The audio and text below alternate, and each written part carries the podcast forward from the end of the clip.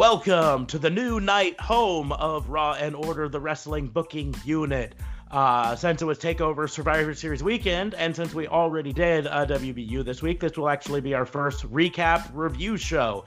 And I know we originally said we weren't a recap slash review show, but this week we are, so sue us. Uh, but good luck with that because I am joined, as always, by my partner in crime, fighting District Attorney Vincent K. Fabe. DA Fabe, what's going on, man? How are you? Well, I'm great. I, my stream, um, the internet was not good today, so uh, a recap show is going to be fun. We'll just say that. Yeah. Also joining us, also joining us is a man who needs no introduction, so I'm not going to give it to him. Just that's kidding. right. It's host Damn it. Talk Radio, Justin LeBlanc. That's me. That's me, Justin JLB LeBlanc, whatever you want to call me. Just don't call me boring. What a week in wrestling, ladies and gentlemen. Yeah, I tell you what. I mean, we already went over most of it on the WBU the other night, and so really this is only going to be covering War Games and ta- and uh, Survivor Series. But it was a heck of a weekend. Yeah, uh, a lot to get through, and since we have a absolutely, lot to get through, and go ahead. Yeah, I was just gonna say let's let's let's get her done because there's a yeah. lot to talk about, and NXT Takeover is where it starts where the War Games began. The War Games. The match beyond which WWE can't actually say because AEW trademarked it. uh, oh. That's so much fun. You know, the whole the whole thing with War Games going back to when uh, Dusty Rhodes created it was the name of the match was War Games, and you know it was uh, four on four, and one at a time they would enter into the double ring, but you couldn't win until all eight contestants were in. And that's when it entered a phase they called the match beyond. So the official name of the, match was War Games The Match Beyond. Well, when WWE started doing it, they never used the phrase the match beyond. So when uh, AEW comes along, Dusty uh, Dusty's son Cody is sitting there going, hmm, what trademarks can I do? Oh, they haven't trademarked the match beyond. I'll do that oh, they let the trademark ra- lapse on Dusty Rhodes, so I'm gonna trademark that. Oh, he he Smart. just this last week got like uh, granted, I don't know, like seven or eight trademarks that were all old Dusty Rhodes related stuff that WWE legitimately would have had at one point, and right just let lapse because they're lazy. Thanks for the history lesson. Don't yes. we have a show to do? We do. I just got sidetracked, and that's that's uh, the problem with me. And so we will get on to War Games, not the match beyond.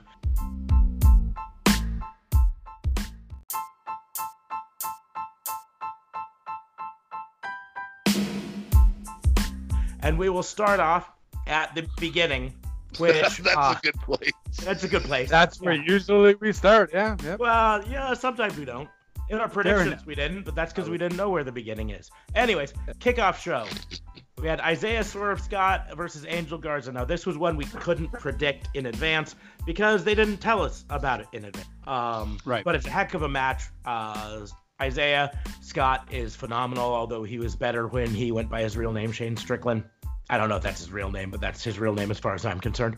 Um, and Angel Garza, we've talked about before, is phenomenal. So uh, started off with an absolute heck of a match. We couldn't predict it, uh, but just in text messages, uh, Justin and I went back and forth, and both of us predicted Isaiah Scott, and both of us were wrong. So it's interesting though that you guys both got mad at me for working. Yeah, stupid jobs. You couldn't take ten seconds out to to tweet Swerve or Scott or. That's what whatever. I did. Yeah. I'm like, I mean, I mean, I could have, I guess I, I could have predicted, um, you know, Angel at random because that's who I would have chose, but you won't believe that because. Sure won't. yeah, it's done now. It's done. Yeah, you done lost that. Oh, but it kind of doesn't matter, which we'll find out shortly, won't we?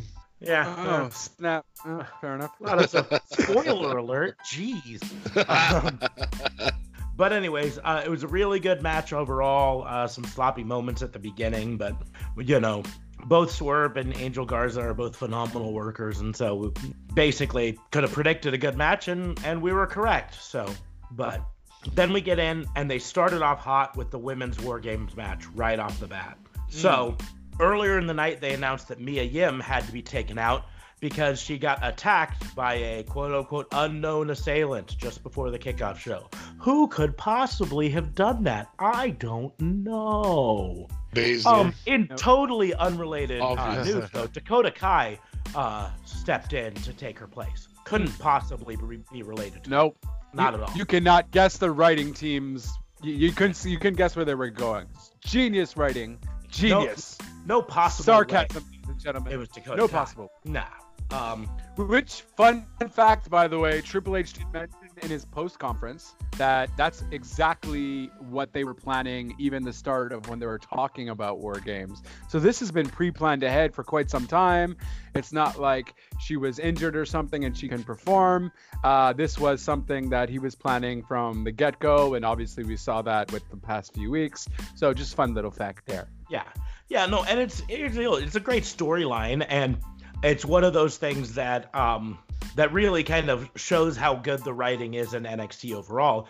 Is that they've teased it over the course of three or four weeks, and yet we still get surprised by it in a way, you know, kind of shocked. And and to get to the the big uh, news in this, you know, the match goes back and forth.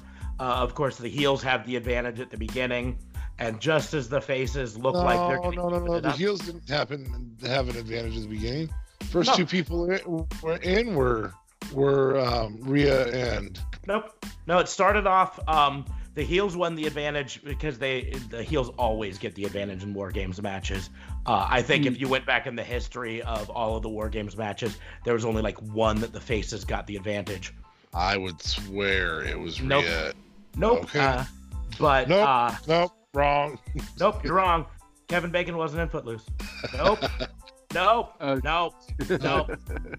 I think No. can we get sued for the using the Kevin Bacon wasn't in Footloose thing? Uh, we could only if we use the actual clip of it, I believe. So, but yeah, Yeah, no, so it we're good. started off uh, Io Shirai and Candice LeRae in, and then Bianca Belair was the third person in, which gives her the heels the advantage. Uh, and then Rhea Ripley came in, which evened it up. And then Kay Lee Ray came in, which gave the heels the advantage again. And at that point, the clock ticked down, and it was time for the faces to enter, and the door opened, and um, Dakota Kai steps out. She's going to be the next one in for the faces. She takes about three steps and then kind of stops and turns and just runs back in and absolutely lays out her quote unquote best friend, Tegan Nox. Just demolishes her and then proceeds to just beat on her for like two or three minutes. It's it's glorious.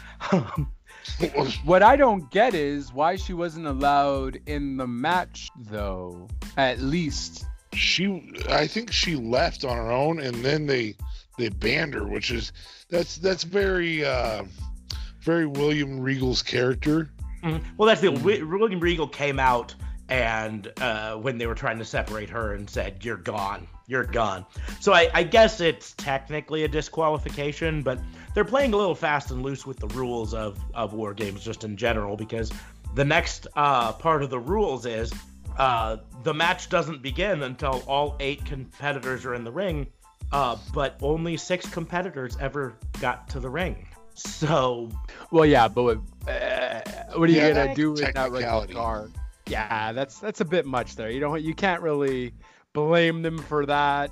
But I mean, still the fact that Regal saying no, you're out, kind of ridiculous. Um, I don't know. I guess it doesn't necessarily matter. It was still a freaking awesome match. Uh, it was a it was a phenomenal match. The heel turn was awesome. And here's the deal: uh, I I give him crap for playing fast and loose with the rules, but in reality, it was the only way to do it. Because if Mhm. Dakota Kai turned in the ring in the match, then they'd have a mess to deal with, and they couldn't set up the storyline that they were really setting up, which was the the two on four handicap in there, and Rhea Ripley and Candice LeRae being able to somehow or another beat the odds and win. the odds. you know? And and that's the deal. If if dakota kai and tegan nox got into the ring even if they start beating each other up and all that stuff then you've got this whole whole mess of these two other players that didn't need to be there for the storyline they were telling. So i give them i give them a pass on it. I just like to give them crap for playing fast and loose rules.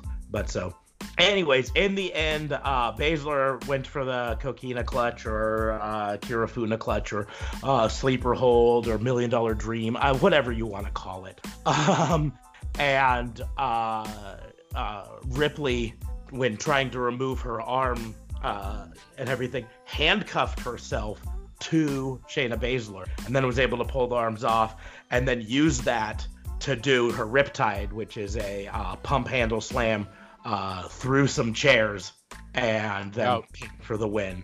And it was phenomenal. Great match. And then of course just Like just uh, s- yeah, so that match was awesome. But also you had the two spot fest too. I forgot the two women who uh, jumped on top of the cage uh, from on top, but that was pretty badass. Uh, I was not expecting. I forgot her name. I Uh, believe you Io can help me Shirai was the main one who did the big jump, but Yeah. uh, I don't know. It was a phenomenal match. I, I, Io Shirai looked like a star. Candice LeRae really looked like a star out of it, um, which really makes me happy. I've been a fan of hers for a long time, and I've been really disappointed because over the last year, she really went through a long uh, stretch where she was basically just Johnny Gargano's wife and not the phenomenal Right. wrestler she uh, should be showcased. Yeah. And it also made Rhea Ripley look like a legitimate star with a legitimate uh, claim for a title match now, which is going to set up some great things. Um, the nice thing is, out of that, uh, the two of you both chose Ripley, so that gave you a one point win there. I chose Baszler and therefore get zero points. Um, No, setting Justin, up way to be tight at the the top, buddy. Way to be tight at the top, buddy. Good job. yeah. So we go on to the next match, which was the number one contenders match: Pete Dunne versus Damian Priest versus Killian Dain. Now, uh, to uh, uh, continue the trend, spoiler alert here, I chose Damian Priest, and the other two people chose Pete Dunne. And uh, guess what? It was Pete Dunne who won. and we done it again, ladies and gentlemen. We done it again. guys up two to nothing on me. Um, And great. but no, it was a good match overall. I I just kind of figured that they were going to continue the Dunne versus Dain feud, and apparently they're done with that. Uh, They're done with Pete and Dain. Ha ha ha. Pete done with, yeah. But uh, it was a good match. I mean, they all looked pretty good out of it. I'm I used to be a huge Punishment Martinez fan on the Indies, and I've said it before. I'm just not down with the Damian Priest character. Um, I wish they'd just let him be Punishment Martinez, but that's beside the point. So we move on to uh, Da Fabe's favorite match of the night: Matt Riddle versus Finn Balor. There is a reason it's my favorite match of the mo- the night. And it's because uh, uh, Matt Riddle got his ass kicked. Absolutely. Yeah, yeah. I don't was- hate him. I just wish that he wasn't on wrestling. Oh, Jesus. Now- Um, what did you guys think about the whole jackhammer spear sitch? That's what I was actually going to get into. Uh, Oh, well, Uh, Balor hit- yeah, Balor went for the sling blade. Um, and then uh, when he got up, he was hit by a spear by uh, Matt Riddle and then a jackhammer and uh, only got a two count out of it. So uh, Goldberg can continue to say, I do a jackhammer better. I yeah. I, is yep. this? I mean, is this going to come to fruition? Is this? I feel like this is a work at this point. Well, I, I feel Triple like H, I feel like it's a shoot that worked itself into it. that's it. Because Triple H did mention at the post, uh, post uh, whatever post uh, pay per view interview, uh, that he didn't know that Riddle was gonna do it. Um, he's like, there's currently, obviously, you might also just say that too. There's currently no nothing for Goldberg and Riddle to do anything. He's like, listen, we've all heard about the the backstage thing that happened or whatever have you. He's like, but I was fine with it. He's like, you know, it's nothing wrong. Um, yeah, but I, I'm guessing that's what Riddle is. Uh, Riddle's going for, obviously. Do you see this like maybe like a WrestleMania kind of thing? I, I think here's what it really comes down to. Matt Riddle has a long history of poking bears, uh, hoping he eventually uh, gets into a big name match, right? And so he's gone after Seth Rollins, he's gone after AJ Styles, he's gone after, uh, of course, uh, Goldberg here. And it's kind of one of those things. He he just loves to get on Twitter and uh, uh, poke bears, hoping that it gets him a lot of publicity and maybe gets him into a big match. Um, and this Mm. is one case where it might eventually get him into a big match. Um, what I don't think he realizes is uh, as much uh, as he's got fans in wrestling, uh, Da Fabe being the number one of him, Oh, Um, absolutely.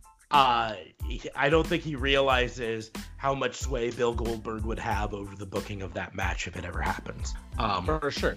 if you think Bill Goldberg's gonna lay down to Matt Riddle after uh, Matt Riddle smack talks him on the internet and backstage and all that stuff, he's got another thing coming. That match is gonna uh, end in a spear jackhammer by Goldberg, and it's probably gonna be about two minutes. Yeah, I mean, he Hmm. might allow in the booking. He might allow to. uh Well, and that and that might be where Riddle says, "I'm not doing it." Then, Yeah.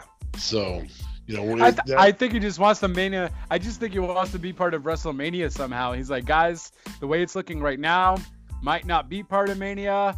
Let me at least see if I can get a Goldberg match going and uh, see if I can get the crowd hyped up for that. Because uh, he's been working hard at the whole Goldberg feud for a while, even though it's mostly one-sided. Uh, it definitely still got Goldberg's attention though, so we'll see. and that is where uh, Da Fabe uh, gets out to a slight lead uh, because both him and I picked Balor, and Justin, for some w- weird reason, thought that Matt Riddle would win versus Balor's first match back in NXT after, you know, turning heel.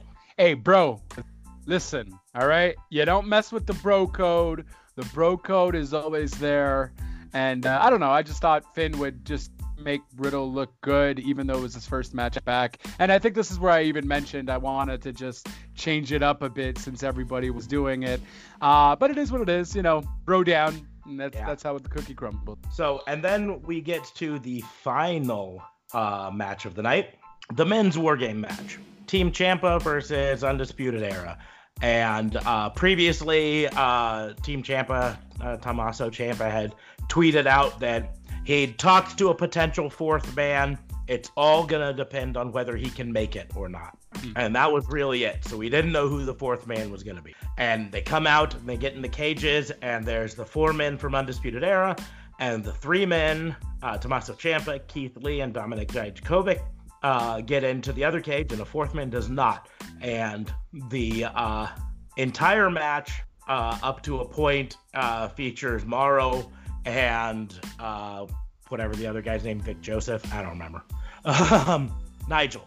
Nigel. Nigel. Nacho. Yeah. Saying, uh, saying, oh, is there a fourth man? Oh, oh, we don't know. No one ever said anything. Oh, jeez. And I was like, yeah, yeah, beat us over the head with it. We get it. Right. Um, but it was a it was a great match back and forth uh, going on. Keith Lee did some phenomenal things. Uh, Adam Cole did some great stuff. Uh, it got to a point there, of course, once again, heels had the advantage in this match. So it started off with uh, two undis- well, with two people in the ring, and then the second undisputed era guy came in, so it was two on one, and so on and so forth. And it ended up there was it was four on three, and it came time for the fourth man to come in, and in kind of a side bet, side wager, whatever you want to call it, during the predictions, we all had predicted who we thought the fourth man would be. Uh, we were all wrong. we were all all wrong. Uh, Justin and I predicted it'd be uh, John Morrison, Johnny Nitro, Johnny Mundo, whatever you want to call him, uh, making his WW his rumored WWE WWE re-debut. Tongue Or, you know. NXT. NXT, but uh, it wasn't him. And Da Fabe thought it would be Seth Rollins for I don't know reasons. Well, Um, I mean, it, it actually kind of similar, you know, in terms of what I'm. And I'm not trying to get my piece on this, but No, you're definitely wrong. yeah, you were 100. well, yeah, I mean, it's not like you can change the word Seth to Kevin. But I do see where Officer Marks is saying. It's essentially, you had a Team Raw guy who was going to be on Survivor Series the next day, as part of Team, uh, as part of uh, an NXT match uh, the day before. So Seth Rollins would have also made sense, which we'll allude to in Survivor Series. See what happens with Kevin Owens there. But Yeah, you can go on, good sir. Yep. But indeed, it was Kevin Owens uh, making a, his re-debut down in NXT, um, coming in and, and helping Team Ciampa win. Uh, it ended with just a horrendous air raid crash from the top of the cage, Ciampa through Cole through two table. Awesome. Um, yeah. Uh, a plus match. You know, not nothing I really could I, complain about. I thought you were gonna say it ended with Britt Baker's shocking face on WWE television. Well, there was that. There was that, and and even more than just her face, they actually mentioned her by name. Yeah, um, that's Mauro's doing. They, yeah, they said uh, Adam Cole's girlfriend, Britt Baker. Now, they didn't say Britt Baker, DMD, who wrestles for AEW, but right. it still was pretty pretty big to have actually her face and acknowledgement of her on NXT. So I applaud them for that. No, but apparently it wasn't legitimate. Triple H actually felt bad for that. The camera guy was actually just looking for someone who is deeply concerned, and that was the most concerned person. Yeah. So yeah, Triple H didn't actually know. Um, he, and he, but he did later say, you know, it's still, it was the right thing to do to acknowledge, you know. Uh, yes and no, but he also feels bad because he doesn't want to get her in trouble. Ah, she'll be fine. she wasn't gonna get in trouble. Yeah, Cody's not gonna do that. No one from no. AEW is gonna be angry at her for that. I mean, especially if you've seen any of the uh, tweets from Cody over the last few weeks. Um, Cody is by far the most humble uh, person out there. You know, when when NXT beat AEW instead of throwing stones or whatever, he says, "Hey, we get back up when we go to work next time. They did a good job." You know, uh, a, so so he didn't pull a Chris Jericho, is what you're saying? No, no. Chris Jericho. It's a marathon, how, not a race. Chris Jericho's playing a character. Yeah, and and maybe Cody Rhodes is playing a character too, but he's playing it very well as you know the respectful good guy. You know, uh, and I think you know his his kind of statement from the beginning is there's room in in this world for two wrestling promotions. You know, he he's not pulling a uh, Eric Bischoff. Uh, my number one goal is to put WWF out of business. His he says there's room for two two teams in here. You know. But anyways, back to to NXT Takeover. Uh, top to bottom, a phenomenal phenomenal show. Uh, I think. Maybe the lowest grade I could give any of them is maybe a B. Yeah, and that's, I agree with that. For individual matches, sure, mm-hmm. sure. I mean, um, some people who didn't perform quite as well as others, but I would say hands down, this year's this year's men's war games was better than last year's. Now I didn't watch. I have I've yet to watch three years ago when uh, Undisputed Era took on a different plethora of people. Uh, but this year's was much better than last year's, and it seemed more uni- like last year's didn't really make sense. It, was, oh, War Games is here, so um, okay, uh, uh, War Raiders, you guys are gonna be in it, and and you know all that stuff. This year it was like y'all are assholes, and we're pissed off was the group of people that were going up against the Undisputed Era. But I mean, I, th- I think it says a lot that probably the worst of the matches was probably the Damian Priest, Pete Dunne, Killian Dain match. And oh, that was by far not a bad match at all. No. Um, that's what I say. I mean, like maybe a B on it. I don't know. E plus, you know. You had like yeah. four A matches and a B plus, maybe. I don't know. Yeah. No, that's it. It was just a great pay per view, and it was only four matches, right? Four matches, uh, like, five matches, five, five matches, including the Angel Garza. Uh, right. And honestly, it lasted, and it was what two and a half hours, and I was that. thoroughly entertained for well, two that, and a half hours. that seems to be kind of the running theme with takeovers over the over the course of their time. They're they typically are shorter and more concise and like there's just no fluff. And right. maybe the main roster could learn from it. Uh, because I think they they just try to pack their pay per view so full of stuff that sometimes it's just too much. And I think Survivor Series, in a way, had a little bit of too much in it. And we'll get to that here in, I don't know, now.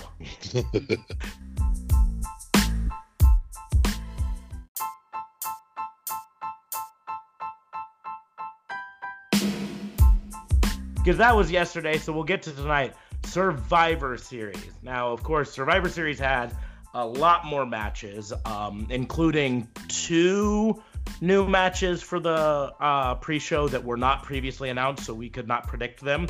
I love how uh, WWE loves to do this. Mm. I just do it so it- often now.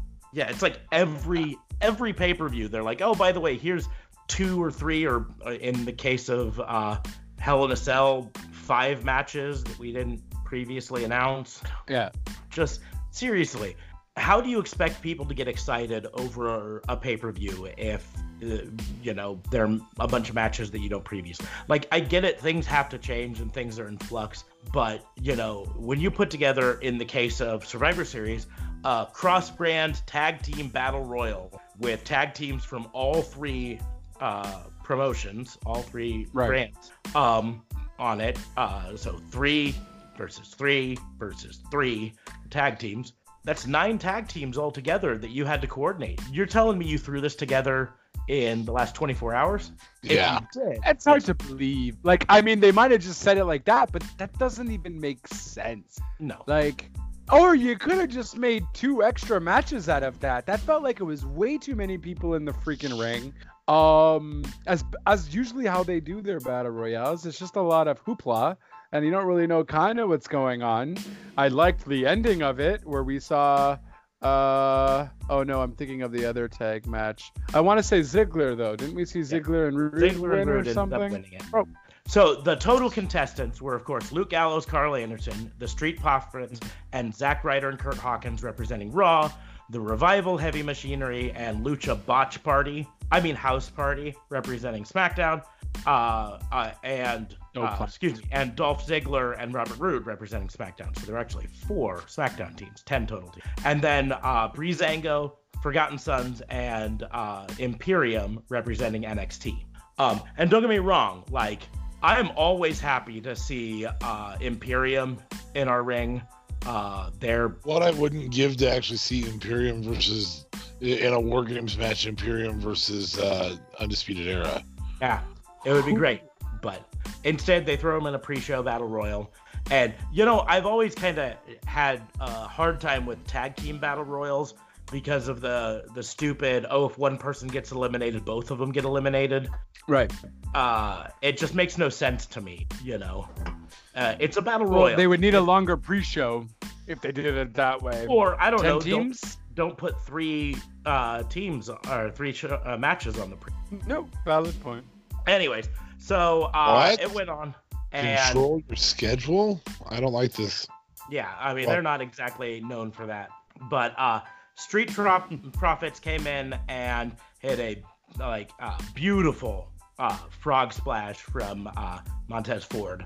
Um, but before he could do a cover, Roode sent him over the top rope uh, to give uh, Roode and Ziggler the win for reasons. They won something out of it. I don't know.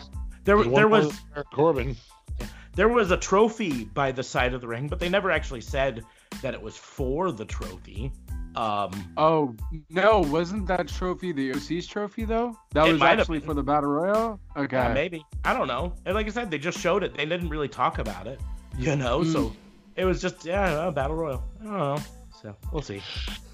Moving on, we had the NXT Cruiserweight Championship match, which I, I do have to bring up. I still don't understand why they moved the NX the the Cruiserweight Championship to uh, under NXT, but it's still a purple belt. More importantly, why was this a three a triple brand?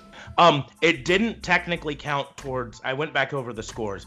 It didn't count towards the scoring. Um, Okay. even though technically it is a triple brand because Akira Tozawa is technically a Raw superstar.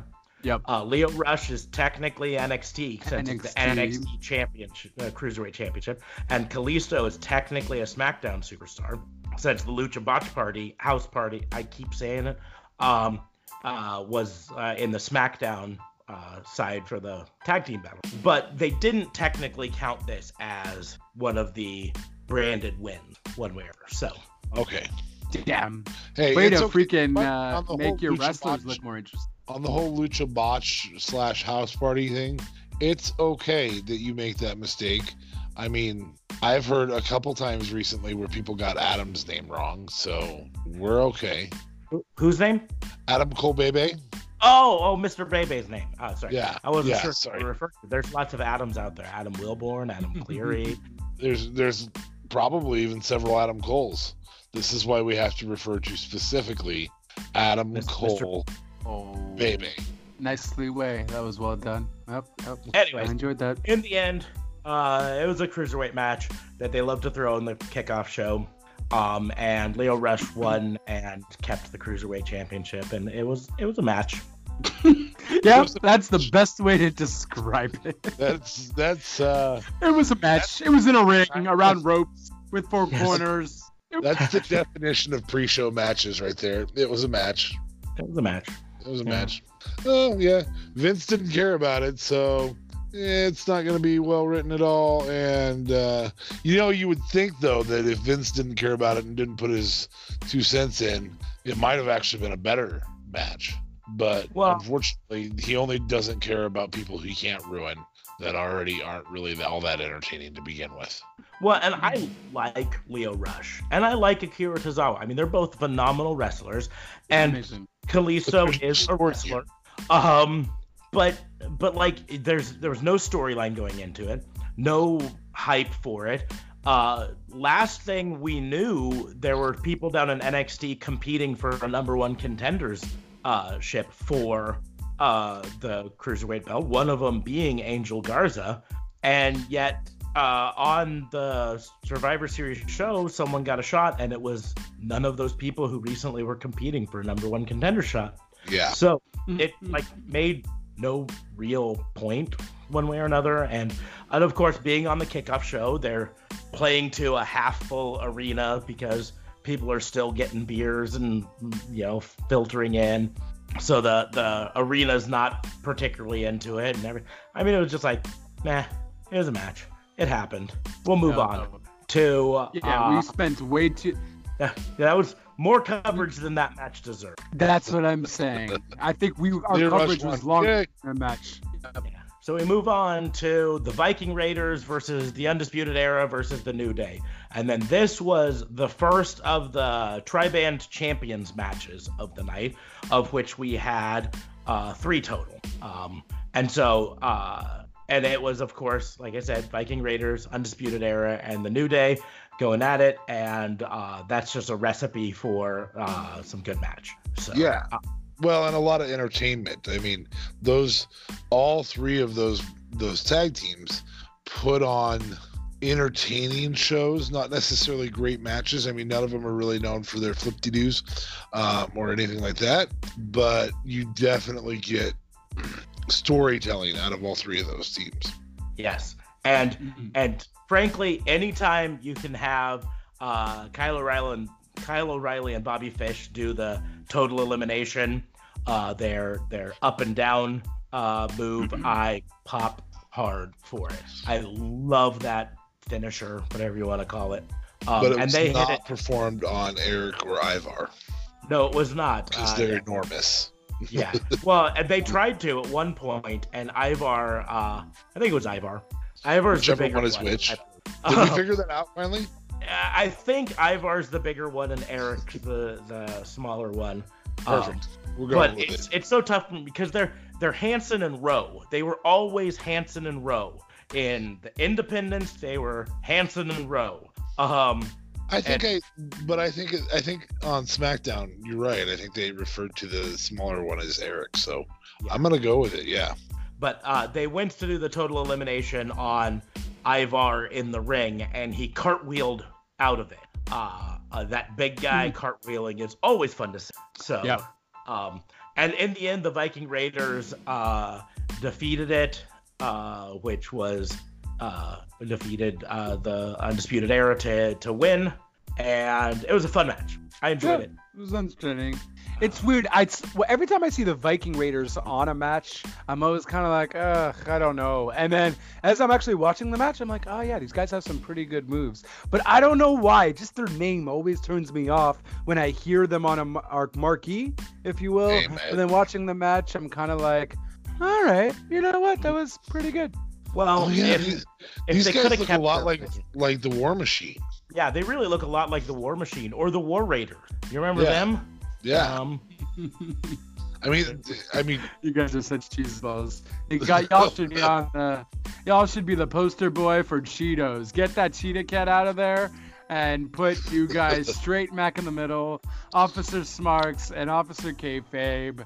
Hashtag Boom. not sponsored. Cheetos. Yeah. hashtag not sponsored. Come come at us, Cheetos. Give us an offer. Anyway, so the Uh, Viking Raiders win this one. Yes. Put on a show. Put on a show. We need to move Great. on. We got we got a lot of show to cover We still still here, do. In fact, and we- this is all pre-show. that was all pre-show. So now we get to the main event. Not really the main show. There we go. Um, We get some- and of get course- some ladies.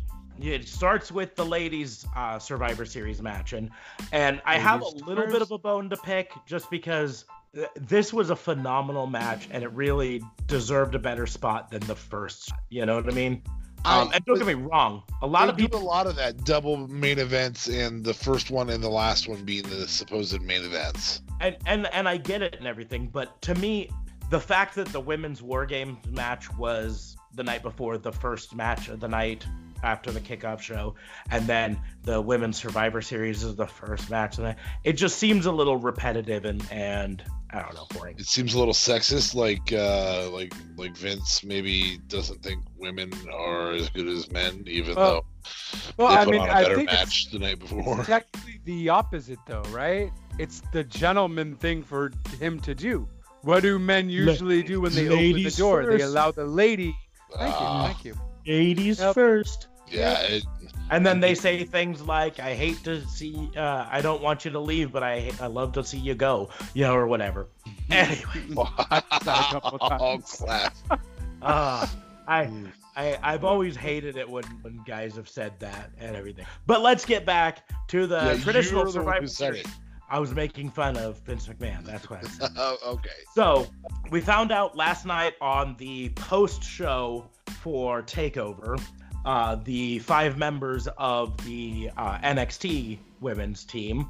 Um, of course, we previously knew the Raw team was going to be Charlotte, Sarah Logan, uh, Natalya, and then the Kabuki Warriors, uh, Kairi Sane and Asuka.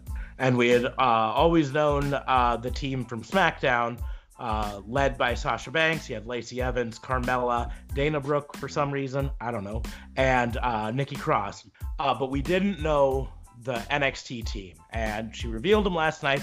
And we knew Rhea. We knew Rhea the we whole knew time. Rhea was the team captain, and we didn't know anyone else. And then on SmackDown on Friday, uh, the NXT women invaded, and it was Rhea Ripley, Candice LeRae, Mia Yim, um, uh, um, Tegan Nox, and uh, Toni Storm. And I marked out hard because I uh, think Toni Storm is amazing, and I really wish they would bring her over and put her on NXT so uh, more people here in America could see her on a regular basis because she Yeah. is phenomenal, and she's only I think 23, so she's Oh, got a lot of career ahead of her, uh, and a lot Well, of big ups. just short note, she's been in the final four of the last two uh, Mae Young Classics, um, and probably the most Vince-esque to look upon in the final four. In fact, maybe Vince will actually have paid attention tonight, and she may be main roster tomorrow. Well, we can hope. We can hope. But um, due to the events uh, last night of uh, Mia Yim getting taken With- out uh, pre-show, Saturday night. Saturday night. Saturday, uh, Mia Yim getting taken out uh, in the pre-show by a still unknown assailant. We still don't know uh, that it was Dakota Kai, um, but it was Dakota Kai. It was to- um, and then Tegan Nox getting taken out later by a Dakota Kai. Those two were, of course, unavailable. And um, so when Rhea Ripley made her announcement, she said, "You know, I went to war tonight, and the only person that I uh, trust on my side at war uh, is Candice LeRae, so she's definitely in." And then she said that uh, Io Shirai and Bianca Belair had won her respect at that, so they were in. And then Toni Storm. Uh, but it's still, it kind of, to me, it twists a little at the continuity that literally, when she made that announcement, it was like half an hour, an hour after uh, Io Shirai and Bianca Belair were trying to almost kill her in the ring. And now she's like, now they're going to be on the team with us. Yay. Um, Uh, yeah, but I mean, you know, they she already got their respect though, right? In that sense, like, yeah, you tried to kill me, but you put up a good match, you got the best of me, kind of thing.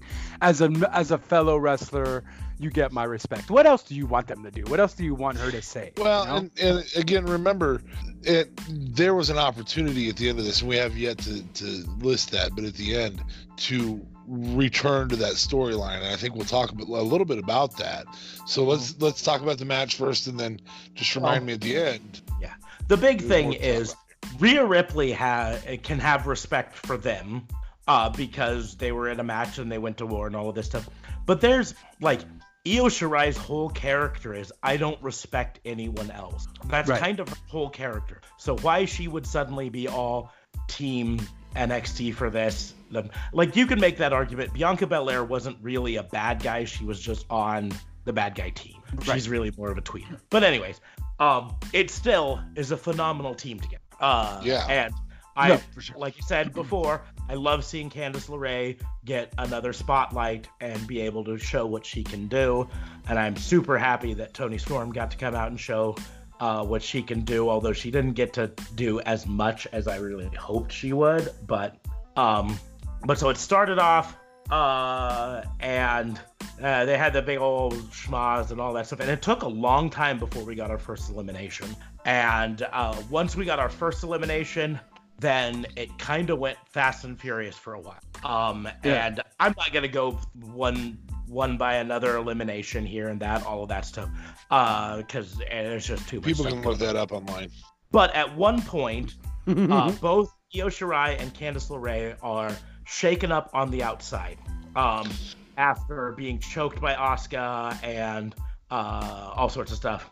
And uh, the referees and trainers come down and they escort uh, Io Shirai and Candice LeRae to the back. Um, now, keeping in mind, the storyline in NXT is that Candice LeRae and Io Shirai hate each other, that they used to be best friends, and Io turned on Candice, and now they're enemies. Uh, but they get ex- escorted to the back, um, and they're effectively out of the match. And then it goes on, and uh, people are eliminated, and all of this stuff, and it gets down to uh, the final two, um, and and the final two was Sasha Banks and Rhea Ripley. And at this point, I will point out here that um, we kind of went pretty heavy um, on uh, SmackDown uh, All of us did. winning this because we really thought that this was the time that you put uh, someone from SmackDown over, like specifically Sasha Banks over.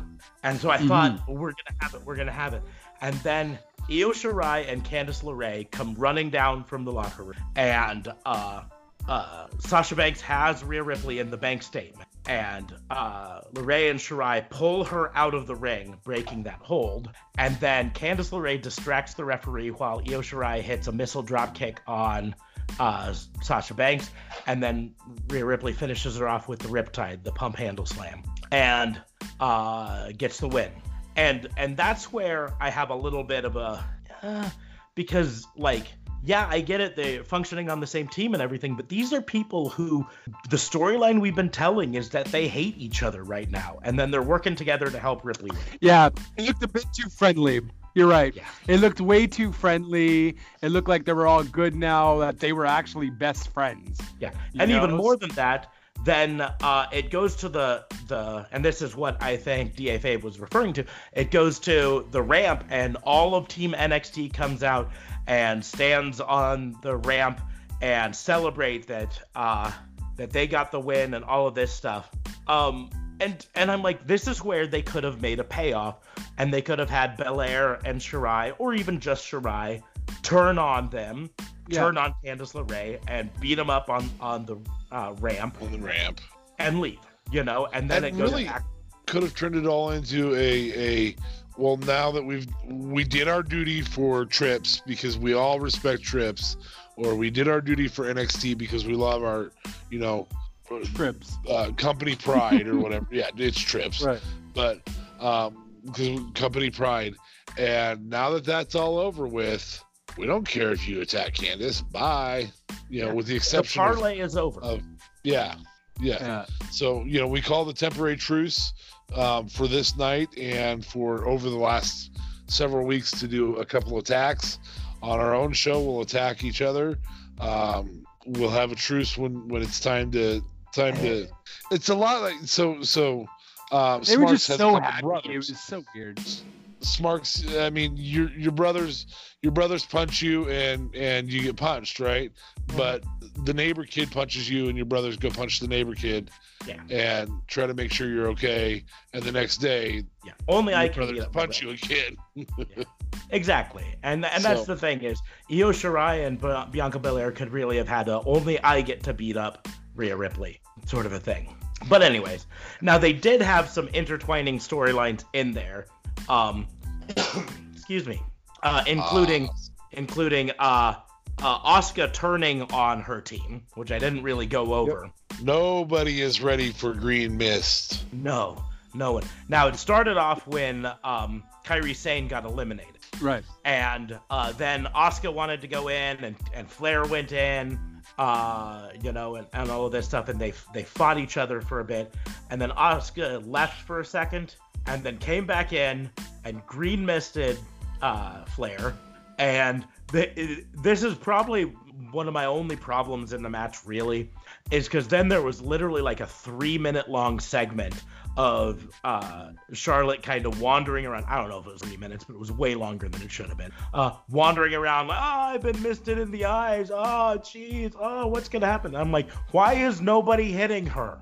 Right. Uh, Yeah. As the Felt a bit legal long. woman, Yeah, yeah, she was the legal Like- woman and could be eliminated. Why is nobody? And then eventually, Lacey probably the Evans- biggest threat in the match too. So you can eliminate the biggest threat, the legal woman, all at one time, and people just kind of ignore her. I, I guess I didn't even think about that as I'm watching it. I allowed the shock factor to sink in. I allowed the suspension of disbelief. So and that's fine. I just And- had a little bit less of it because Who- I'm just sitting there like, why beat is it taking so long? Um, and then uh, Lacey Evans hit Charlotte with the women's right and then pinned Oh, it was Lacey. Right. Uh, okay. uh, and then Natalya came in and defeated Lacey Evans. So Yeah. who were pals? yeah, they were enemies After and then they they, were hated each pals. and- other's? And, then I don't know. What's going They're on a different show. Everything they're doing with Natalya is wrong. Everything. Yeah. So But so, anyways, still a good match all in all, and uh, still the team uh, that you know ended up looking. I mean, Rhea Ripley looked like a star, even though she the whole she weekend. did- the whole weekend. Rhea Yeah. Ripley looked like an absolute. Yeah. Uh, uh, Candice LeRae looked great. Toni Storm didn't get enough time to really shine, but what little time she had, she looked like. And so it really was a good showcase for NXT. And so, despite the fact that I had chose SmackDown and Da Fabe had chose SmackDown and Justin had chose SmackDown, I do think the correct team won. So, Yeah. Oh, absolutely. um, so that was great there. Uh, and to go back, uh, just to, while we're talking about predictions, we all picked the Viking Raiders to win the previous. Uh, so we all got a point for that one, and then no point for. So, um, then we move on to the next of the champion versus champion versus champion match: AJ Styles versus Roderick Strong versus Shinsuke Nakamura, which arguably might be the best match of the night. Um, Yeah. I really like the Hands women down. Really solid. Yeah. uh, but it was a great match all in all and uh, went back and forth and and Nakamura got to be the smarmy heel that he's been and AJ Styles got to be the smarmy heel that he's been and oddly enough uh, Roderick Strong who's the smarmy heel kind of had to play the face in this match uh, Well, I mean, his character in general is the the face who accidentally gets a win. You know, so and and that's pretty much what happened is and Yeah. you know Fabe and I had talked about it I mean it's a long story with uh, uh Strong I mean he's a phenomenal wrestler but uh, especially in triple threats he tends to win based on a move someone else does and then he throws that person out and and uh, pins the person and that's exactly what happened Styles hit the phenomenal four on, Oh. on You Nak- legit always wins like that? not always but he uh, on but the last threats, two triple threats that he's been in were that way. yeah they've told that story mean, Wow. Okay. When he had when he had Dijak and Keith Lee in him, Mhm. uh, Keith Lee hit Dijak with was it the Hulk smash? I can't even remember the exact finish, Anyway, but it one was of, yeah. one of his his closers, and he drop kicked Keith, Keith Lee out of the ring and stole the win and beat Dijak. Yep. So And that's how it happened. Uh, AJ Styles Yeah, hit the phenomenal phenomenal match. forearm on Knack, and uh, Strong came in, threw AJ out, and pinned Nakamura for the win. But it was a great Yeah. match, great match, and and you know there were a whole lot of false finishes, whole lot of attempts at uh, uh, Styles clashes and Kinshasas and everything. Um, but Strong won, and at this point. Uh, there it becomes a little separation because both myself and Justin picked Strong to win, and Da Fabe uh, picked Nakamura to win. But there's going to be a twist on these whole predictions coming up, so stay tuned. I, by the way, I'm just gonna roll back every time somebody says wah wah. I eat Justin four to two on the NXT show. Yeah, we're not I'm gonna talking leave it about alone. NXT was yesterday. Okay, go on. But what was next was the NXT Championship match: Pete Dunne versus Adam Hey. Cole. Now Nice to to flash flashback to uh, our predictions there. Uh, both uh, Da and Justin predicted Pete Dunne to win. So if my prediction had come true, this No, would no, have no, been no, no, no, no, no. I picked Adam Cole. no pick Pete Dunne to win at Takeover. Oh, the night before. Okay. One I shot. picked Damian Priest. So if my pick had won, this would have been Adam Cole, Bay Bay versus uh, Damian Priest. Yeah. Uh, but so uh, for this, um, I myself three picked and Steve. Da Fabe picked uh, Adam Cole, and Justin picked Pete Dunne. Uh, because Why did I pick Pete Dunne? I I don't know reasons. I don't know, because Mr. Bay Bay is a stud. Uh, and Okay, my- I- maybe I just wanted to be different. yeah, maybe it was you just wanted to be different, but uh, long and the short of it, I was like, there's no way that they're gonna have the NXT champion lose the championship to someone else on a non NXT branded show. Yeah, I don't know what Oh. I was thinking. But uh, and and spoiler alert, Adam Cole was the one who won. So Adam Uh, Cole, Bay Bay. yep, uh, he hit his. I was uh, kind of disappointed by the match, though. Yeah, wasn't that uh, decent? Just felt like they could have done more. Remember these? I mean, especially for Adam Cole, Bay Bay, he has uh, he's been kind of the workhorse of all of WWE the last three four weeks, mhm. not just of NXT, and but all of it. And keeping in mind, he is working with a fractured hand um, that he's got taped up, not in a cast, taped up. Yeah. Um, but on top of it, Pete Took a 15 foot fall through two tables. Yeah. Pete Dunne wrestles kind of a style that some people either like or don't like. Um, eh, you know, and and eh, I thought it was a good match all in all. Um, I did have to laugh that uh, Adam Cole came out with his ribs wrapped to sell the uh, match from last night, but they were wrapped kind of in the same way that uh, Diamond Dallas Page used to wrap his ribs back in WCW, which was low, you know, too low to actually be around ribs. Uh, it was really like wrapped around your, your stomach, and it always cracked me up in in WCW. I'm like, that's not where ribs are. How does that help your ribs? Uh, and that was basically the way Adam Cole's was. It was, it was that. But um, in the end, he hit the last shot to the back of the head and got the one, two, three. Um, Yep. Love that move too. yeah, the last shot. Adam Cole, Bay Bay, we challenge you. Come on the show, man. Yes, or you know, send your girlfriend. Oh, Two. now he's definitely not coming on this show. One of our houses. Not my house. My wife will kill me. okay. To- I, I was referring to Justin and I. Whoop. Our houses. I We'll mean, rent a she- house together. She could come to my house at a prearranged time when my wife was here to meet her and introduce her to our daughter and, and say hi and chaperone the whole um event, Vent. Yeah. you know, Yeah, uh, yeah. interview, and then and then she would leave. Um, Adam Cole could come too if he wanted to chaperone as well. I I was just thinking about the fact that she's a doctor. well, I do need I I'm do saying. need some I- dental. I, I need an Your whole at-home hou- checkup. your whole family's been sick recently. Yeah. Smarts. Yes. Very sick. The six smarts. Six marks. So, on that note, we will move on to the Universal Championship match: Daniel Bryan versus The Fiend. And Um, uh, we all were smart and chose the Fiend because there's no way in their right minds they were taking that belt off the Fiend this early. The, uh, the only the only way this happens is if if dementia has fully set in, fully set in on Vince. Um, he was dumb enough to to have the Fiend lose a Hell in the Cell match, which is designed for evil, pain-causing people. Like that could have been. You could have done a stoppage if the Fiend was beating the crap out of Seth Mm-hmm. and re- had Seth retain. And I don't want to live on in Hell in the Cell, but the only way that this was going to be Daniel Bryan winning was Vince losing his mind. Yeah, and they kind of sold Daniel Bryan maybe winning, because Dan, uh, the Fiend had Daniel Bryan in uh, the Mandible Claw, and Daniel Bryan worked his way to the ring ropes and turned it into a triangle choke off uh, off the uh, over the ropes, right? and then was wrenching the the hand.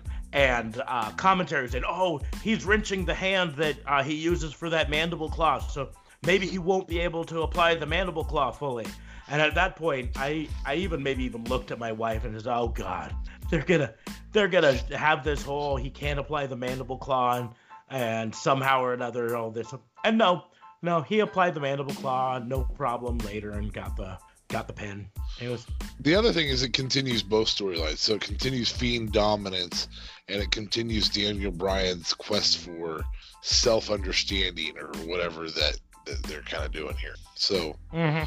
The smart the smart move was done by all three of us here. and and by WWE. That was the way to go. Yes. Um, it really truly was the the way they should have done it. In fact, And I so- think it grows Daniel Bryan's self self awareness or self growth or self discovery thing storyline. I, th- I I really think it helps get that a lot better than it was the last time they tried that with Daniel Bryan.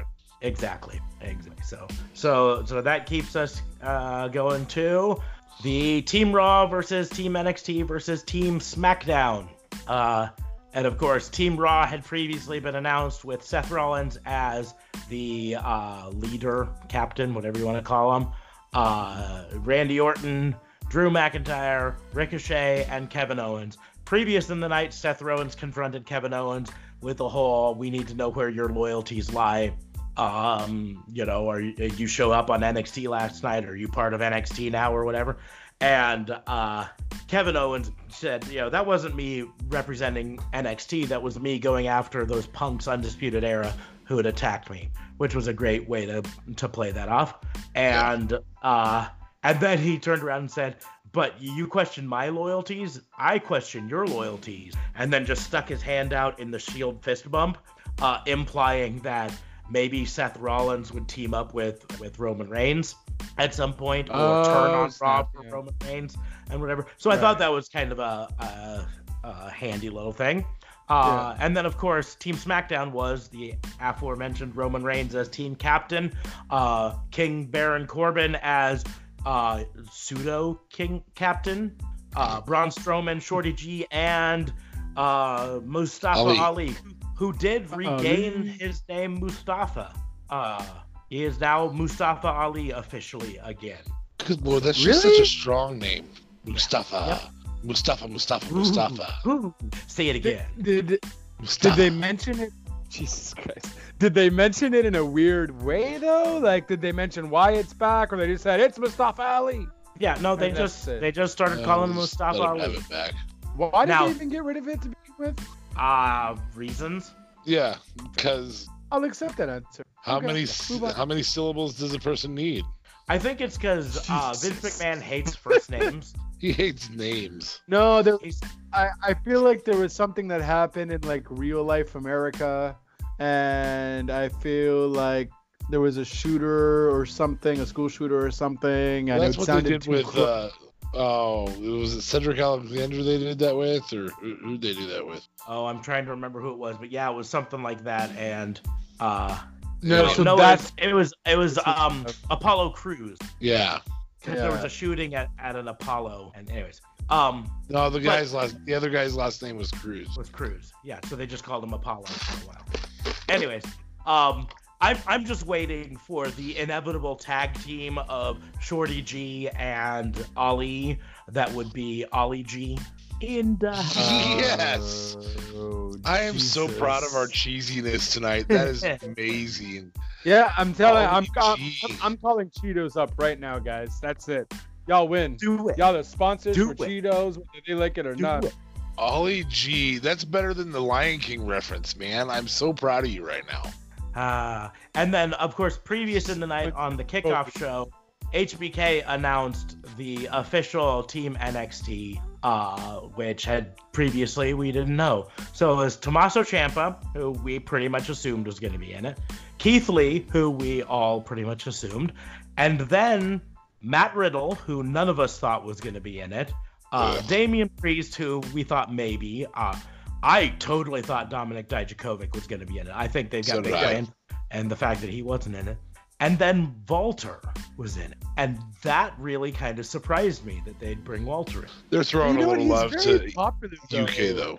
That and he's very quite popular. Like, and he's a good wrestler first and foremost. If Vince will like him, he's a freaking giant. So Mhm. uh, he delivers some of the most painful looking chops I've ever seen. for sure, for sure. Woo! He said some I- of. He didn't say the most.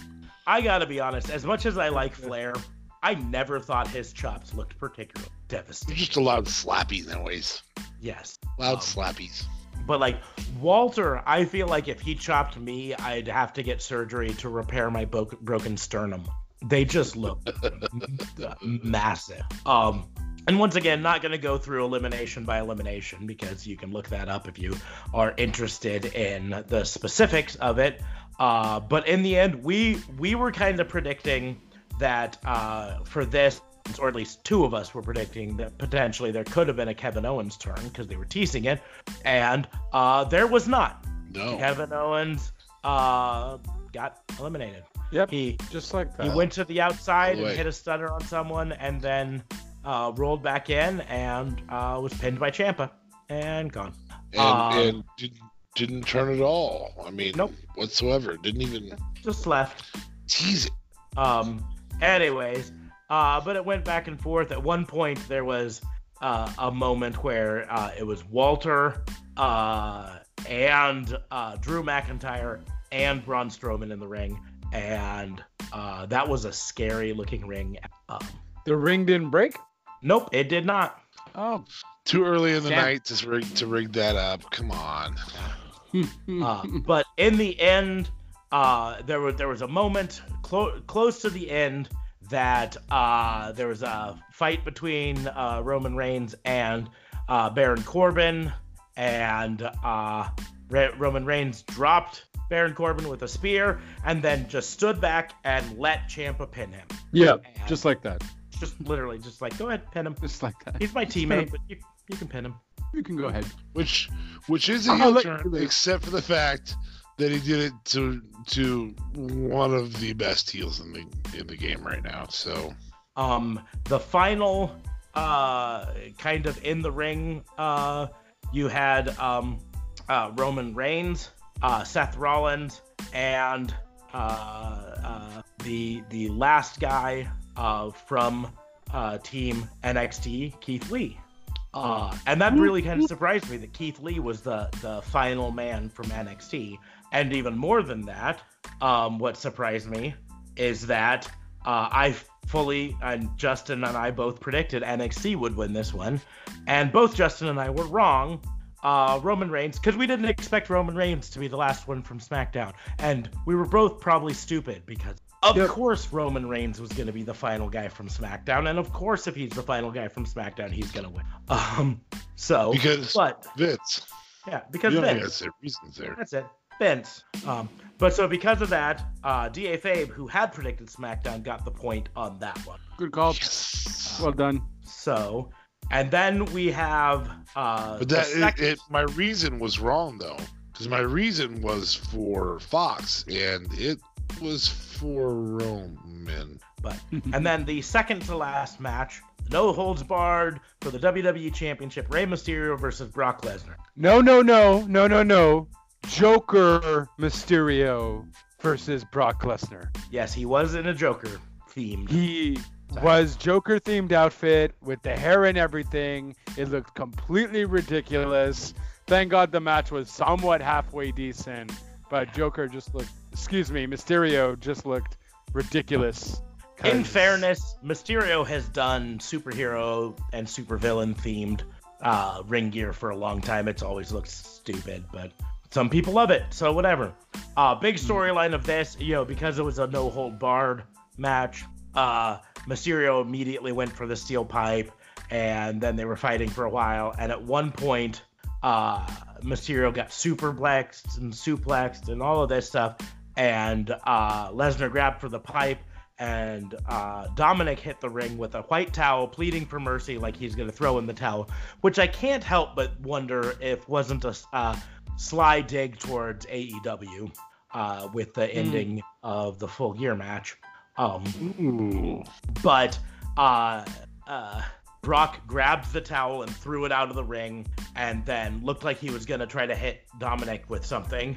Um, and Dominic uh, uh, hit him in the nuts. Uh, Yep. And then Mysterio hit him in the nuts. And then they did a, uh series of pipe shots, and then a chair shot, and then a double six one nine, and then a Dominic frog, frog splash, and then a Mysterio frog splash, and uh, then a double cover. And I thought, oh my goodness, GA Fabe and I are, are right. We both predicted that Rey Mysterio would win this for different reasons, I think.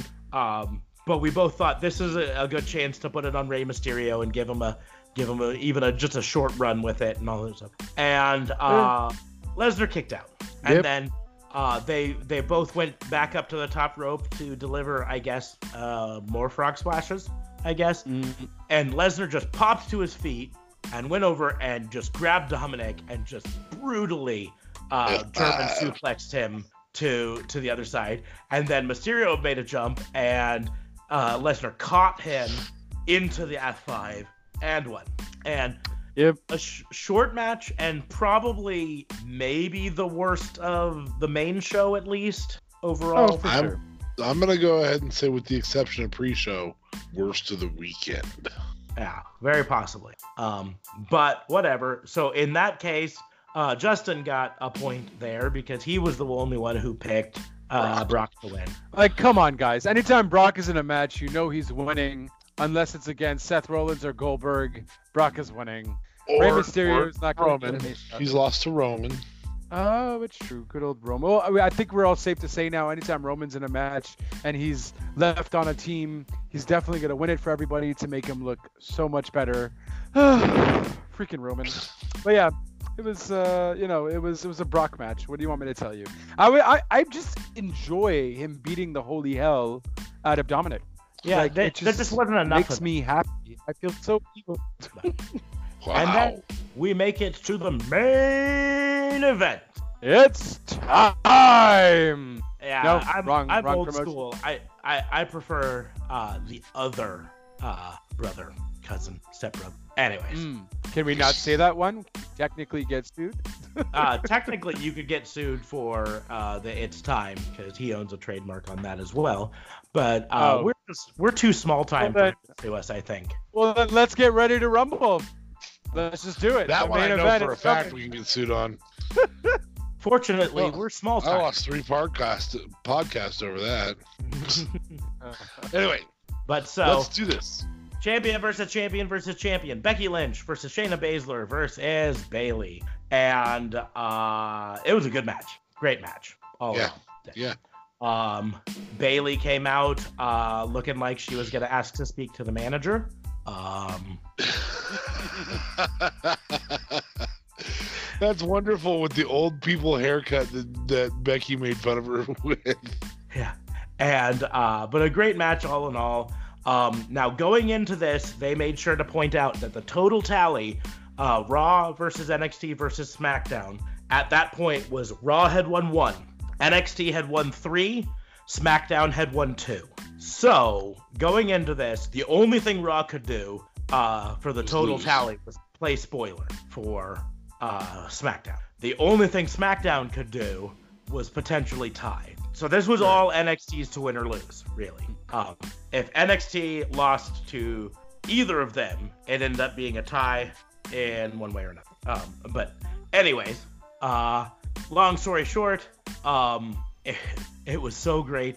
Uh, Baszler got Bayley in uh, the Kirifuda clutch, and uh, she got out of it with a pinfall attempt, and then uh, Baszler kept it locked in, and then Bayley hit a side suplex, and then went to the top rope to hit her um, elbow, which, quite frankly, once Kairi Sane got pulled up to the main roster, uh, Bayley should have stopped doing that because nobody yeah. does a top rope elbow drop better than Kairi Sane right Well, she wants to be Macho Man, right? Like, yeah. that's her whole thing. Technically, ba- Bayley was doing it first. Yeah, I don't She's care. Been who... using that. Uh... Yeah, I don't care. If someone does okay. it better, someone came along and did it better, and now it's time to give up and do something else because Kairi Sane just looks so beautiful and so painful. Oh, and Bayley's looks, I don't know. Okay. Macho Manish? no, e- even Macho, because Macho Man, when he came down, he actually he had one of his hands on the other hand, and he landed on the point of his elbow. Um, mm. and Bayley never looks. Um, but anyways, she goes up to do it, and uh, when she's coming down, uh, Baszler maneuvers, catches her into the Kirifuda clutch, and uh, gets the win for the tap out. And uh, I would point out that all three of us chose Baszler to win, and all three of us were correct. But that be- begins a little bit of a dilemma because uh, we ended up in a three-way tie uh, for our prediction. Oh, and, so all predicted uh, Bayley to take the loss. Yeah, and that's the deal. Yeah, it's like, and exactly we even we even made a joke on the prediction show that we hadn't thought of a tiebreak and we just hoped that there wouldn't be a reason for us to do a tiebreak. Well, I mean, we could always roll back to the previous night. Nope, nope, can't do that. That's a different nope, show. Nope. Yeah, different show altogether. Can't do that. Can't do that. Nope. That's nope, not so fair. I guess throwing out options, just throwing out options. And they're stupid options. yeah. Uh, I don't think anyone likes that idea. No. I could, I could, I could give it to you guys because you guys did predict an NXT overall win, but then there's still a two-way tie. Yeah, there's still a two-way tie. And so. I predicted a uh, SmackDown overall win. So. Yeah. And that was the deal. In the end, uh, both Justin and I predicted NXT. Of course, this was before those uh, other two matches had been announced for the pre-show. So, so what's what? Well, but all we scored was the ones that were ours. But so we predicted NXT with three and Raw and SmackDown each with one and uh, DFA predicted SmackDown with three, and NXT and Raw with one. And in the end, NXT had four, SmackDown had two, Raw had one. So, um, and of, of the ones we had the chance to predict, what was it? Of the ones we had a chance to predict, um, let's see. Uh, I predicted one, two, three. Yeah, uh, we predict yeah, three, three, three NXT uh, so there was only one of the NXT ones. Three NXT three one one, right? Yes, three one one. And so, so yeah. So, uh, but all in all, good night. Um, we can argue back and forth uh, based on on our predictions, who won or who didn't. But we've said this before: who really won? The people watching the show, the fans, because this was uh-huh. a great, great uh, weekend of wrestling uh, or sports entertainment. Uh, but we can mm. all, I think, say we were very sports entertained. And uh, you know, I'm I'm gonna go into Raw tomorrow night. You know, at least a little excited to see some Fallout. Although, in fairness, are uh, you though? There's gonna be no more NXT now. It's done. The only well, that's the deal. This the, plane trip was the whole reason any of this happened. So it's a blessing in disguise with this mechanical issue. I think they, they were always planning there to be NXT in it, but I but I do not know. They they very well could have changed some stuff uh, mm-hmm. in the fi- final because of that plane stoppage. I, you know, in terms of a wrestling crime, we could do one crime tonight. At the end of the day, this is the best pay per view I've seen in a while to set up future. Um, when you have a crossover pay per view where everything's about the crossover, um, you really don't expect to see a whole lot of future set up. And and that was uh, at least my biggest fear coming into this weekend was that we were going to have nothing said. There there was just no story, no future story being said. We came out of this weekend with uh with a a uh a better Daniel Bryan storyline, and I don't like Daniel Bryan, and so that's that's a good thing. Um, I did miss Finn on the main show. Eh, Mhm. I Yeah. guess. Um, Well, and that's the I, there was no like obvious place to put him storyline wise, so maybe they made the right decision by not yeah. bringing him into it. But yeah, you're right. It, it was kind of like I was even wearing my Finn Balor shirt, and my wife looked at me and said, "Where was Finn Balor tonight?" And I was like, "Sitting at home." On my shirt. Yeah. on right my here. shirt. Hey, uh, you want to make sure to throw yourself in on that Cheetos sponsorship, bud. Oh, Yeah. really? Really? Because I get one cheesy joke in, I'm automatically a sponsor. God. Yeah, join But up. yeah, no, you know what? Good match. Uh, good, good event. Honestly, Takeover was still much better in my opinion. Uh, the Survivor Series matchups were certainly this Survivor Series was definitely better than last year. Absolutely. Yeah, Well, and I think that kind of plays into what I was saying. I think this Survivor Series probably uh, would have been better in the end with maybe two less matches.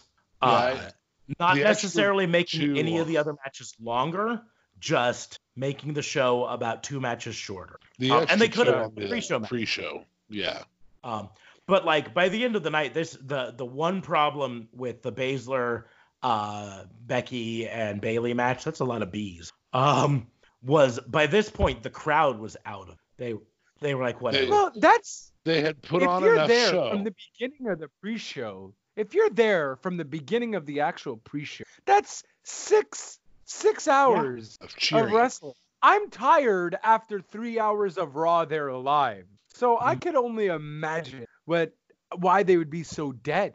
Like, But that's my Ah. point is if if this match had taken place on the kickoff instead of a pointless tag team elimination battle royal or whatever, Hmm. you know, um and don't get me wrong, not trying to take anything away from the cruiserweights, but uh, we mentioned before that cruiserweight match had no reason to happen other than uh, we need to put a cruiserweight match on the pre-show because it says here that we put a cruiserweight title match on the pre-show. Right here in the notes from Vince, cruiserweight so- title match goes on. Pre-show. let's let's take those two matches off, and then you roll. You can roll even the Adam Cole Bebe match um, against uh, Pete Dunne, maybe Mhm. the pre-show because they're not WWE and and this is SmackDown, and you can even have a, a, a vignette where Triple H is pissed off because that should be a main uh, that should be a, main card show Yep. and you know a match and and everything like that. That works. I mean, all of that works. Um, and like I said, again, we're still telling better storyline. We have considerable contenders for every major title. Um, we advance storylines where we don't have a contender for a title. Um, really, the worst two storylines we have right now that that we know.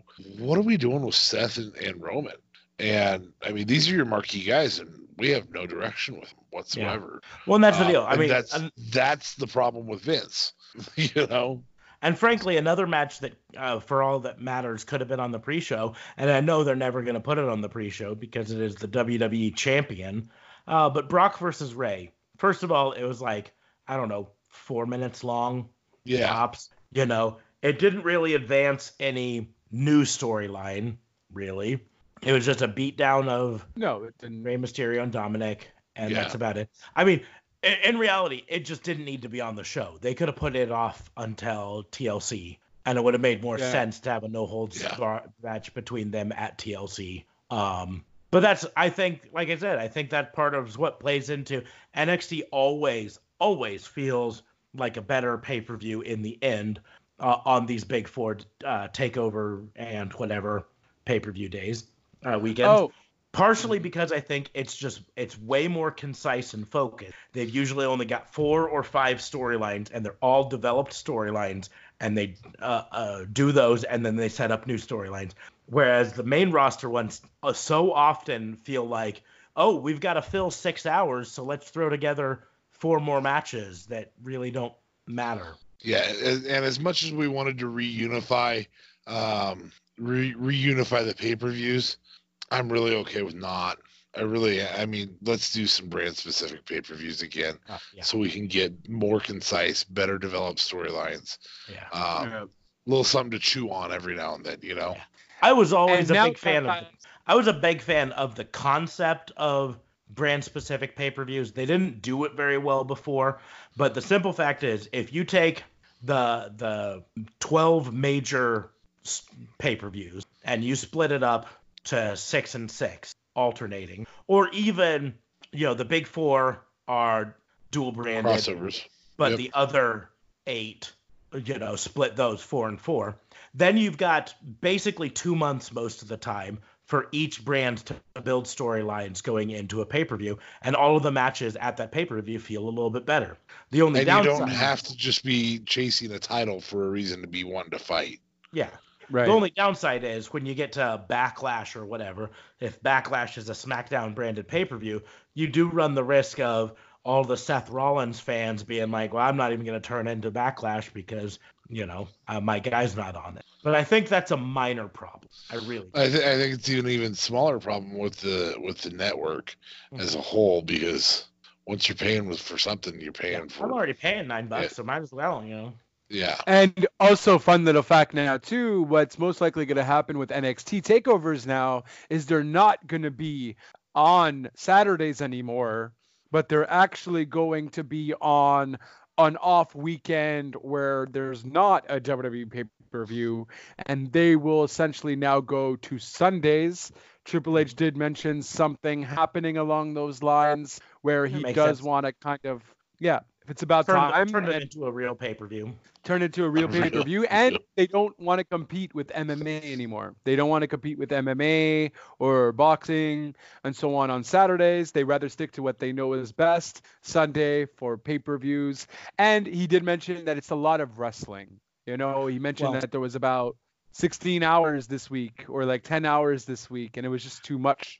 I I will throw Yeah. another reason that they uh, are wanting to switch away from Saturdays uh, into the AEW? mix, and it's yeah, it's not the one that they're ever going to mention, but um, AEW does their pay per views on Saturdays, and uh, WWE if they move NXT to Sundays, they're not supporting this idea that Saturdays are pay per view day anymore. Um, and so they they can kind of fight against the popularity. Because here's the deal: if the takeovers are always still on Saturdays, uh, as takeovers get to be more popular, as NXT gains more popularity, um, and then the takeover comes on Saturday, and then a week later there's an AEW pay per view on Saturday, you stand a chance of a lot of your fans being like, "Well, I'll just watch the AEW pay per view."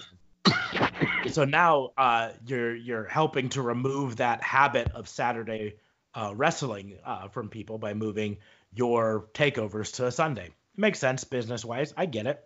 I'm still gonna watch AEW pay per view. It doesn't get me. No, but anyone is still going to watch it anyways because now you can just watch AEW on Saturday and watch NXT on Sunday. Yeah. You're not doing anything but helping AEW out, essentially. They're not you're doing already anything but competing on helping the Wednesdays. rest fan. helping the wrestling fan. Because here's the deal: is um, the simple fact is, if there was both an NXT and an AEW pay per view on the same Saturday, both sides suffer. Neither of them gets the amount of views that Yeah. they want. Period. Yeah, Um, on a pay per view, Okay. you need to make sure that you're getting the same, same the maximum booking, Mhm. uh, especially for AEW, who doesn't have a subscription in any way, shape, or form um, in the U.S. Guess if I was in England, I could get Fight TV, Yeah. um, but Yeah. or, or, an affordable one, I guess I should say. Um, Mm. but uh, uh, you know WWE has that subscription system, so then you really run the risk in, as AEW by trying to if you're on the same night as WWE. Um, so there could be some. Uh, I mean, it might actually have been a strategy that would be beneficial to WWE, but I don't know. I think people, you know, I spent most of my teens and twenties not caring about whether or not I had to watch the pay per view because I was gonna catch up anyways. I was gonna look it up on the internet. I was gonna, you know, watch Raw on Monday and find out what actually happened. Um, I wasn't gonna be left in the dark with it. You and your internet to get the the results. When I was a kid, you couldn't get the results from the internet. You had to call the hotline. I, I was one part of one of those. hotlines. Call the hotline, Mean Gene, 1 900 909 9900. Get your parents' permission before dialing. Yes, sir. oh, guys, by the way, fun little fact before we finish this whole thing, it's pretty much done. But we did see that meme come to life as Bayley actually wore the WWE Championship while Mhm. having Around her her waist. logo A E and then the W was the belt and voila so they are not afraid to use it that way it has Fair enough. nothing to do with it saying you unless they still don't realize it or they just Or- don't care Or they Or- saw that people were onto their conspiracy theory and they decided we gotta prove them wrong by having her do it. I mean, just play devil's advocate. I love when you keep your conspiracy theory going. I really do. Now, um, I did want to mention because we didn't mention it after the Bayley Becky Baszler match, the BBB match. Um, as uh, Baszler is celebrating her win, uh, uh, the man Becky Lynch hit her with a leg sweep and then drove her into the announce table and then delivered a massive leg drop onto the announce table through the announce table to uh, Baszler and then celebrated uh, holding her title up and everything. Whoa. So in the end, even though Baszler won the match, Becky stood because she's the man. well, because she's the biggest draw. Yeah. I'm I'm gonna be Eggman. I'm I'm so, so hoping now. Here's the deal. Uh, if if it works the way that WWE would like it to, uh, this week NXT uh, could Should spike potentially even see- higher on the ratings. see a, uh, a spike on the ratings because a lot of main roster fans who really didn't watch much NXT uh, did get exposed to it uh, tonight. So we'll see. Yeah. This could be the real start of the ratings war, um, Mm. where it might start going back and forth a little bit. Uh, but once again, we've said it before. That's only good for us, the fans. Um, that's it Yep. Because the better NXT does against AEW, the better AEW is going to bring their game up. And then AEW is going to do better. So then NXT is going to step their game up. And and we are going to be the victors. And Yay. and that's awesome for us. Um, but um, I think we've uh, done a pretty good review here. Does anyone have any closing thoughts? No, Uh, good job, Officer Smarks. That was really well done. You really recapped Hey. the entire pay per view. I'm sorry we didn't help you that much. We kind of gave our No. opinions, but Yeah, this is this is more of a we were the color guys and you were you Yeah, were a really you were solid the- Mauro. play by play. Somebody's got to be the locker room leader here. Which, by the way, did you guys notice how many hip hop references Mauro was making on NXT and how many pop culture references he was also making just on both shows? Like, He- it was a nonstop pop fest. He uh, always makes a ton of them. I do know someone who noticed how many uh, uh, hip hop references he made, and that's Corey Graves. And he and he actually disabled his account afterwards. Because Corey Graves Uh, tweeted about it, and uh, then Mauro deleted account or hit his account. But I mean, whatever. Corey Graves should know though, like, because keep in mind, Mauro had some mental issues in the past and so on and so forth. Granted, I know it's Twitter, you shouldn't take it all too seriously, but don't have one of your colleagues call you out like that either, especially when you know the guy is a little bit fragile. Um, maybe it has nothing to do with that either, but you know, um, I think it was a shitty move on Corey Graves to do that. Yeah, I mean, I guess he's a heel commentator, so he's he's uh, playing the part. But just what he tweeted out, and I quote: "Just for the record, guys, I know you wouldn't know it, but there's actually a WWE Hall of Famer and a former Ring of Honor champion on commentary. I imagine they have a lot to offer." And then the shrugging emoji. Um, am I, do I know who this is? Who am I supposed to? Who is that? That's Corey Graves' tweet. No, but who the Hall of Fame and ROH announcer? Well, uh, Beth Phoenix is the Hall of Famer, and uh, Nigel McGuinness uh, used to Oh, wrestle okay. in Ring of Honor and was Ring of Honor champion. So, Oh, I thought he meant both at the same time. I'm like, what? There's a legendary, there's a No. Hall of Famer and an ROH wrestler. The no. and so basically, he's saying that uh, uh, Mauro is dominating everything and uh, not letting the other people talk at all. So um, I guess from now on, we will just call me the Mauro Ranallo of Raw and Order WBU. Oh Jesus! Let's not. Mama deny- effing Mia. Yeah, I don't want to give you that level of credit. yeah, no, no, no. You, you know what? That, that's the problem. We gave him too much credit. It went over his head. It didn't take him that long. Now he should be called the Mariah Carey of W. I gotta be honest, guys. My uh, my Bit of a headset diva. Hits a little fits a little tight right now. So Oh, oh Jesus. So on that note, on that note, And hello, Cheetos. weekend. Hello, Cheetos. hit, hit us up, Cheetos, man. Come on, send us some bags. We love it. Uh, on that note, uh, we will bring this to a close. As always, I invite you guys to hop on uh, your computer machines, go to your favorite podcast platform, and like us. Share us with your friends. Subscribe to us if you're not already. Um, hop on another one and subscribe to us there. You know, there are a dozen podcast platforms out there. You can subscribe to us on all of them, and that would be wonderful. hey, Um, you can also uh, follow us on Twitter. You can find me at Raw and Order WBU. You can find DA Fabe at DA or at DA Vincent K Fabe. And you can always find uh, Justin at JLB420 Real Talk Radio's Twitter at Real Talk Radio 8, and that's how you do it, good sir. Awesome. And of course, you can follow more about uh, Real Talk Radio at realtalkradio.ca. Um, you Yes, can, of course, hop on anchor.fm and leave us here at Raw and Order WBU a voice message. Or, I've mentioned this before, you can hop on there and there's a little place that you can click support us. And you can help make your favorite podcast even better uh, by sending us as little as a dollar a month. Uh, helps us uh, get equipment and uh, software and all of that stuff to make this podcast better for you, the listening public. Um, we would appreciate it a lot. You can also hop on YouTube and uh, subscribe and give us thumbs up and all of that stuff, or go to iTunes uh, podcast and give us a five star review, just like Meltzer. Uh, helps us out like uh, you wouldn't believe. But on that note, we will see you later this week uh, with our- Cheetos, I'm telling you, Yeah. call us. Come on, Cheetos, hit us up at Raw and Order WBU. Just free Cheetos works. That's I mean, we don't need money. Yeah, I mean we we work for Cheetos.